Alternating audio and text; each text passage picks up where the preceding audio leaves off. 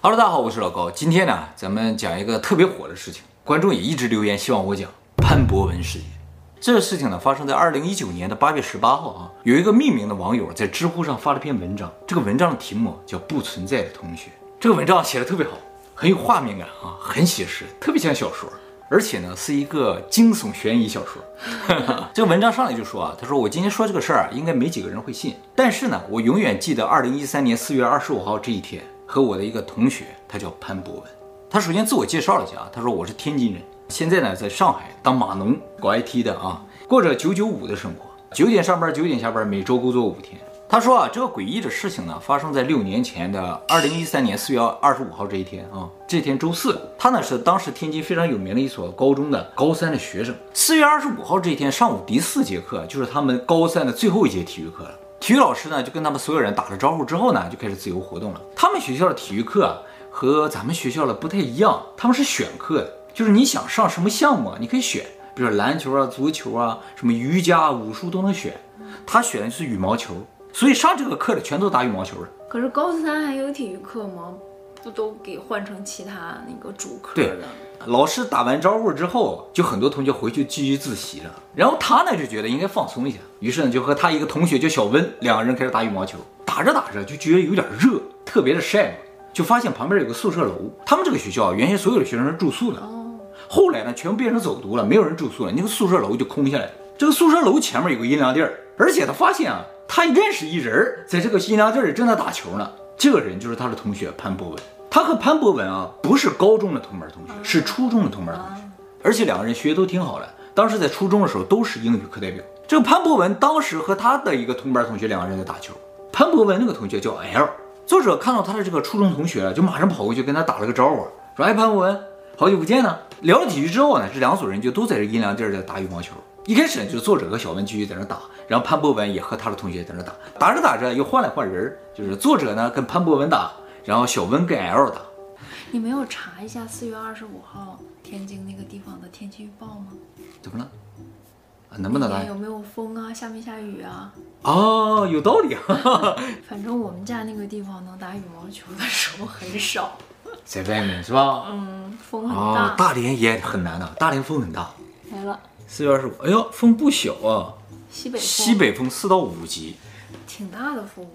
想打羽毛球有点难，是吧？你注意到关键了啊！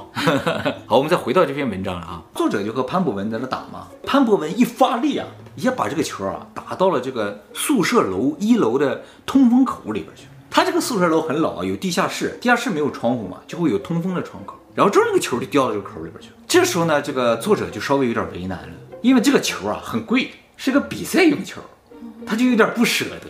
但是呢，这个楼啊通常是锁着的，也进不去，所以他就抱着试试看的想法，就走到那个宿舍门口，发现哎门没锁，一推门就进去了。他就想进去捡，就是潘博文跟他说说，既然是我打进去了，我去捡。作者说这这样吧，咱们一起进去。那个 L 啊，就是潘博文的同学啊，他就特别想进去，说咱三个一起进去。于是呢，他们就把小文留下了看拍儿，他们三个人进去了。进去以后呢，这个作者说里边啊就稍微有点阴森的感觉，但是不暗，因为当天是大晴天，而且一楼啊光能照进来，其实不暗，但是能闻到什么，就是一种化学药品的味道。几个人进去之后呢，很快找到了楼梯，要从楼梯下到地下一楼嘛，发现这个楼梯这个地方堆满了桌子，乱七八糟的东西啊。这时候作者就有点打怵了，就不想下去。但那个 L 啊就说：“哎呀，都到这儿，咱就下去呗。”马上就从那个桌子翻过去就下去了。这么一看的话，潘博文和作者呢也就下去了。他说一下去是一个厅，厅对面有个门，这个门是开着的。他通过这个门看到对面是一个走廊，而走廊尽头有亮光。据他们按照位置的分析，那个亮光的地方就是窗口，也就是他们球掉进来的地方。所以只要走到那个亮光，就可以拿到球了。当他们正准备进门去找那个球的时候，潘博文突然说：“哎，糟了，我的钥匙没有了。”“什么钥匙？”“就是他兜里揣了个钥匙啊。”“哎。”是不是我刚才翻楼梯那个桌子的时候掉这儿了？于是他就决定回去找钥匙。那作者就说：“这样吧，你去找钥匙，我们去拿球，回来之后我们在这汇合。”于是 L 和作者两个人就进去了。进去之后啊，就觉得这里边有点阴森恐怖了。然后对面有亮光，所以他俩就渐渐渐渐走得越来越快，开始跑。哎，就跑到那个亮光，突然发现那个亮光不是窗口，而是另一个门。他们从这个门一出去啊。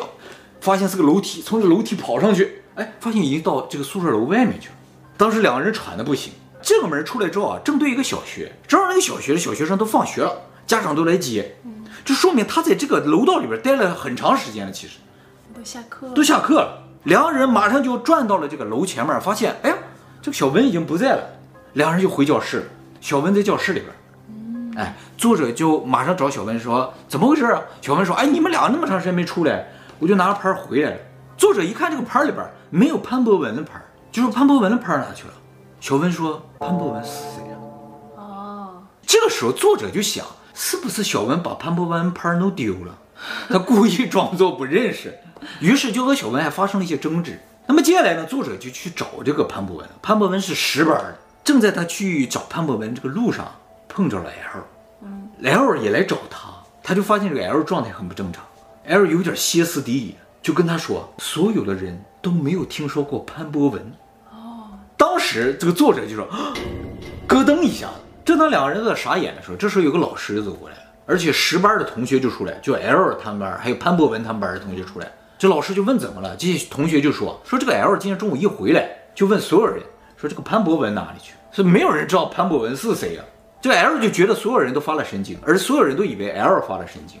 可是高考的时候真的很容易出现精神疾病，是吗？嗯，原来中考的时候吧，就是突然有一天，一个学习挺好的学生，脑子就出现问题了。他一问潘博文哪里去了？不是，他就会自言自语，就是明显看是精神上出现问题了。然后在那天之后再也没见到过他，他就没有再来了，没有再来，一直都很正常。可能就是学习压力太大了。没错，这个事情跟这个有点类似啊。这个时候，作者就马上跑回了宿舍楼，发现宿舍楼的门锁着，也就是说，他们按理来说应该是进不去的。他说他两腿一软，脑子嗡的一下。后来他冷静下来之后呢，下午还去找了体育老师，因为体育老师那个名册里应该有潘博文，结果发现里边也没有潘博文，体育老师也不认识潘博文。他们是穿越到平行时空了吗？哎，这有几种可能，一会儿我们分析啊。后来到了晚上，老师呢认为 L 啊精神出了问题，于是打电话让他家长把他接回去了，跟你那个同学差不多一样的啊。这个作者吧，他就没有表现出那么夸张来，哦，但是他内心坚信他和 L 是一样的，他认为潘博文是存在。放学了之后啊，作者突然想起一个事情来，他有潘博文的 QQ，马上准备拿起手机打开 QQ，发现手机没电，他就跑回家打开电脑。登上 QQ，发现啊，首先 L 已经从年级组的群里被踢出来了，因为 L 不停的在年级组里边发潘博文的事情，而且这个 L 给他留了上百条留言。作者呢，马上就搜索了一下好友名单里边，没有潘博文，拿出初中毕业照，上面没有潘博文，打开同学录里边没有潘博文那一页，他都记得那一页在哪，但那一页就莫名其妙消失了。后来这个作者啊，就跟他的家人也说了这个事情。说，我确实有个同学叫潘博文，L 也没有发疯，于是家人马上就带着他去医院。他的姐姐是学医的，我不就是被我妈带去医院吗？啊，你也被带去医院？就是我说我晚上睁着眼睛看见东西了啊，家里人都是这样的，很紧张了，是吧？你去了医院，医生就会给出你答案。对对对，这没有没有什么。对对对，这个医生也是，这个医生看了之后就说，可能是高考压力太大了，对啊，过这段时间可能就好了。那么后来呢，这个十班的班主任，也就是 L 和潘博文他们班的班主任来找了这个作者，说你以后啊不要和 L 走得太近，他现在情绪特别不稳定，嗯、呃，你们两个人啊也就不要折腾了，是吧？啊，作者呢也确实说他们渐渐渐渐也恢复平静了，不去想这个事情，因为马上就要高考了啊。最后高考的时候呢，这个作者没有发挥好，但是呢也考到了西南的一所重点大学，小温呢考到了北京的一所大学里面，而 L 呢发挥失常。考入了本地理工大学啊，大连理工大学不是不是理工，麻省好吗？据作者说，潘博文学习非常的好，按照他的成绩是可以考入清华北大那个水平。你不还说你本来也能考到清华北大的吗？啊，当然了，如果我没发挥失常的话。在作者记忆当中，潘博文啊是一个身材偏瘦、戴着眼镜、皮肤白皙的人。小学在哪个小学，初中在哪个中学，他都知道。而且作者知道潘博文的生日呢，是一九九六年的八月十八号。所以他才在二零一九年的八月十八号发了这篇文章。他怎么会记住他的生日啊？哎，他对这个人啊了如指掌。是他虚构出来的吗？哎，你说到了一种可能性啊。月十八号好像是权志龙的生日，是吧？那么作者说啊，他和潘博文在初中的时候关系特别好，啊，两个人经常一起放学回家的那种的啊，但是不住在一个地方。他记得潘博文家大概在什么位置上。初中毕业暑假的时候，他还去过潘博文家一次，就只记得大概在那一片儿。他还去找过，没有找到。他记得他家啊是一室一厅的，他的父亲啊是个国企的员工，他的母亲在当地的一个百货商店卖化妆品。他为什么记得这个事情？因为他母亲曾经送给他姐姐一套化妆品，而且两个人有时间就一起打游戏。潘博文还经常用他的号打。潘博文喜欢听什么歌，喜欢哪个球队，他都记得。他说高中之后吧，这个潘博文就变得很低调，因为两个人不在一个班，所以呢，相对联系也比较少。他记得有一次，潘博文跟他说啊，他在政治课上写数学作业被老师抓到，然后批评了一顿。而且在高一的时候，两个人还一起去看过一场足球赛，是天津泰达队对墨尔本胜利队，最终呢一比一踢平，他都记得。到此为止呢，就是潘博文事件这篇文章。这个文章出来之后，倒没说一下就炸了。就是渐渐渐渐的在升温，看到这个文章的人啊，就不断的在讨论究竟发生了什么。很多人怀疑这个文章啊是杜撰出来的，作者是个写手啊，像写小说一样写。但作者回应说，我又不靠这个挣钱，我为什么要杜撰这个事情？他强调，我只是对潘博文这个人无法忘怀，所以在他生日这天写了一篇文章而已。你们愿信不信？后来作者为了证明他说的是真的，还公开了他和 L 两个人的这个微信对话。这个 L 上来就跟这个作者说，我觉得你应该去医院看看病了。L 说的 啊？对对对。他说：“我们班哪有什么潘博文呢？”说到这儿的时候啊，就所有人就会觉得说：“哎，这个作者可能真的是有问题啊。”但是接下来的对话，你会渐渐觉得啊，意思有点不一样了。接下来这个 L 就不断的劝作者说：“你不要再想这件事，找个老婆，好好上班，赶紧挣钱，happy 的生活下去，不是更重要吗？”然后强调说：“潘博文这个事情，你不要再追究了，相信我，没有结果，都不愿意提了，咱就别叫唤了。”他这个咱用呢，就让人觉得他只是一种无奈，没人相信，所以他就不再说这个事儿，而不是他不知道潘博文，是吧？这个微信的对话不能是自己一个人发的吗？也是有可能的。所以就说 L 这个人存不存在成为一个焦点，那么有没有可能是杜撰的的话，可能性也是有的。而且两个人合伙杜撰的可能性也是有的。那么如果咱们不考虑他是杜撰的可能性的话，有没有这种情况呢？其实也是有可能的啊。首先，比如说曼德拉效应。曼德拉效应就是一部分人产生了和其他大部分人不一样的记忆，而这个事情呢，就是小范围的一个曼德拉效应，两个人产生了和其他所有人不一样的记忆。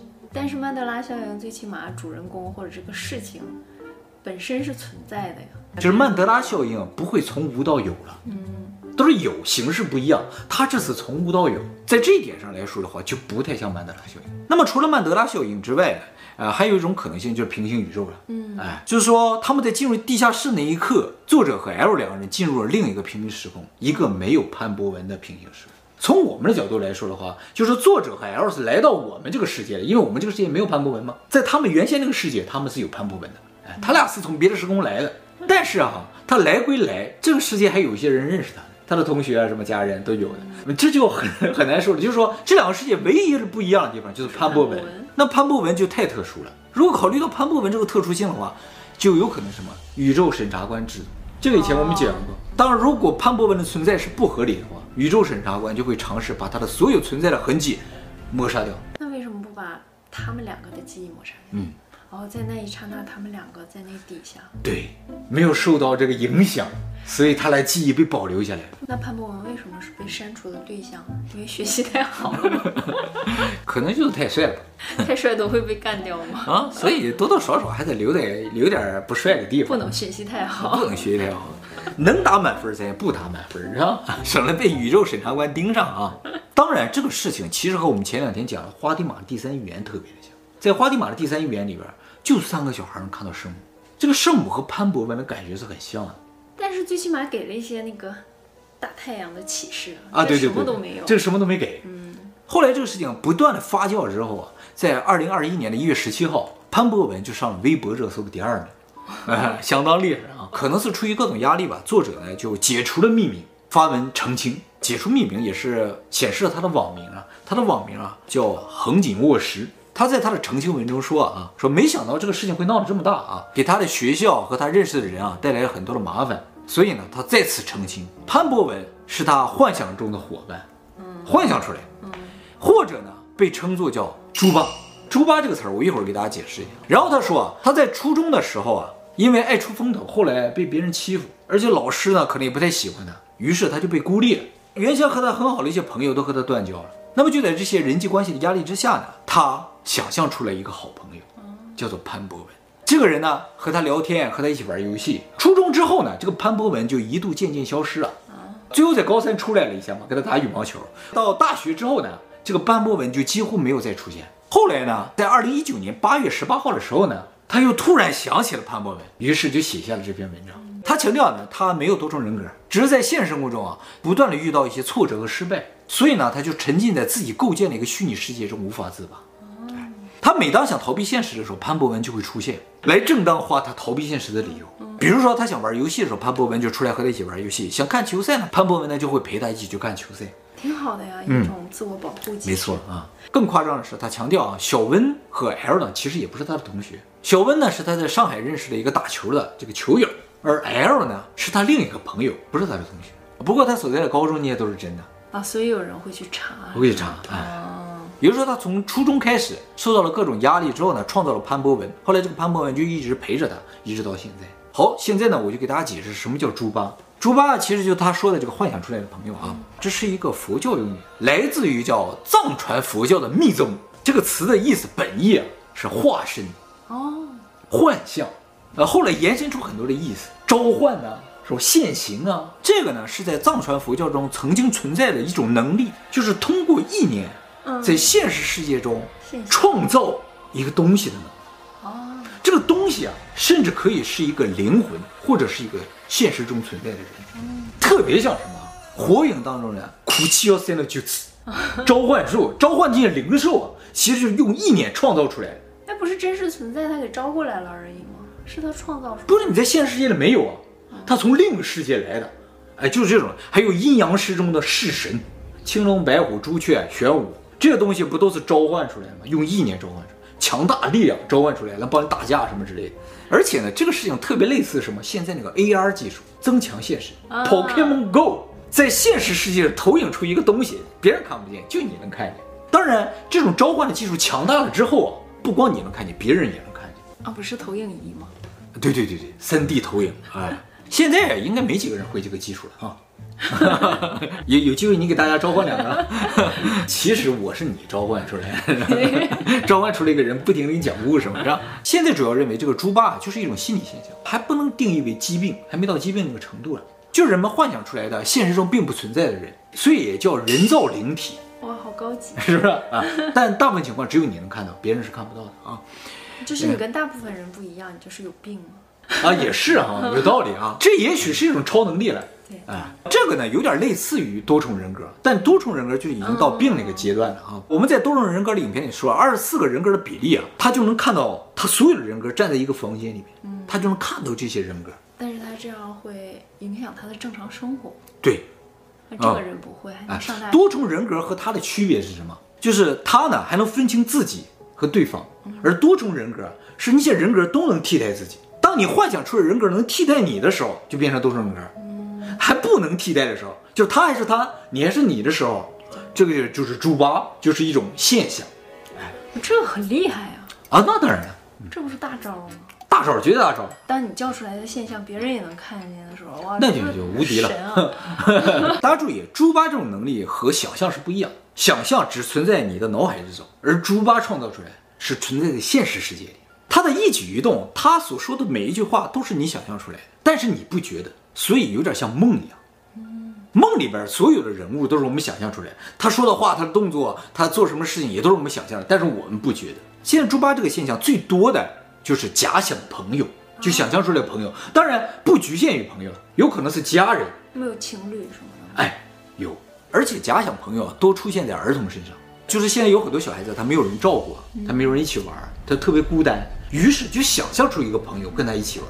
他就不会孤单了嘛，所以猪八这个现象其实是有积极意义的，它能够缓解很多儿童的心理压力，而且呢，小孩的这种假想朋友现象会随着年龄的增长，渐渐渐渐就忘却了，他就不记得他这个朋友。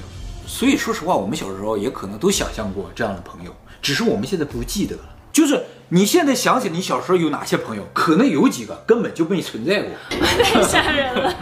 那么成年人呢，由于生活压力太大，或者是被孤立，也会产生假想朋友。而成年人一旦产生假想朋友，就永远不会消失。他不是时时刻刻在你身边的。当你又有压力的时候，他就会出现，一有压力就会出现。哎，他为什么那么需要一个朋友呢？就是强大的心理压力需要缓解这个东以至。于自己都要假想出来一个。就是说，你当有心理压力的时候，你就想向别人倾诉，但没有倾诉对象的时候，大脑为了缓解你这个压力，为了救你，于是创造出这么一个东西，是大脑创造出来的。其实啊，人想产生假想朋友是非常困难的，因为啊，人是很清醒的，很难产生幻觉，你知道吗？哎，需要长时间的处于无法分清现实和幻觉的这么一个状态才可以。达到一定境界才可以啊。啊，对对，也可以这么理解吧。所以大部分人其实不用担心会产生假想朋友，但是呢，小孩子啊，他不一样。一方面自我认知能力不是很强，再一个呢，就是小孩子对娃娃，你知道吗？哎要产生现实的想象，通常需要有一个具象化的对象，哦，而这个娃娃就是个很好的东西。就是你单凭想象出来一个娃娃很难，但是你手里拿着个娃娃，你去想象他会说话就容易一些。所以你经常会看到小孩子跟娃娃说话，其实就是已经在他的脑海中对这个娃娃产生他的人格。换句话说，这个娃娃在他手里就已经活了。不过呢，我们看到小孩子跟娃娃说话并不害怕，对不对？但是你如果看到一个成年人跟娃娃说话，不用说跟娃娃，不太能看见。跟空气说话，相当恐怖，对不对啊？所以大家如果看到有和空气说话的人啊，大家不要觉得太奇怪，那是他正和他的式神在交流。啊，这么想就觉得很酷了，对不对？当然，我看到网上有些人想利用这个技术啊，去创造一个假想女友，因为一般假想的都是你希望她是这个样子的，啊所以相对来说是比较完美的啊。而且这个女朋友只有你自己能看到，而且她也确实存在。好是挺好的，但是啊，大家注意啊，这个假想女朋友一旦产生了，就永远不会消失。你想跟她分手就难了，但是是你想出来，它是完美的呀。但是实质上她并不完全由你控制。这就是为什么他不能让潘博文说来就来说走就走，是你创造的，但并不完全由你控制。所以你这个假想女友可能在你睡觉的时候就站在你的床头这么看着你，你却没有任何办法。那也是我想象出来你在讲故事吗？没错，这些都是你想的，你只是借我的嘴讲给你听，这样你就觉得有意思啊，不然你自己都知道了，你就没意思啊。哎，不过我是觉得火影的那个苦气要塞的就是很厉害，那当然了，是吧？招出来一个那么能打的，啪就招出来了。我想要那招，创造那种猪吧，是吧？在我困难要血气的。可是我现在可能很难召唤出来那种，很难练成了，为什么？因为我有老公啊、我想要的技能你都有啊，创造出来一个无敌的工具人嘛？我就不需要虚拟的了。其实人有这种能力，根本不需要创造虚拟世界。人的大脑已经很完善了，我这属于比较低级阶段的，叫什么？就这是神还低级阶段呢？你是食神。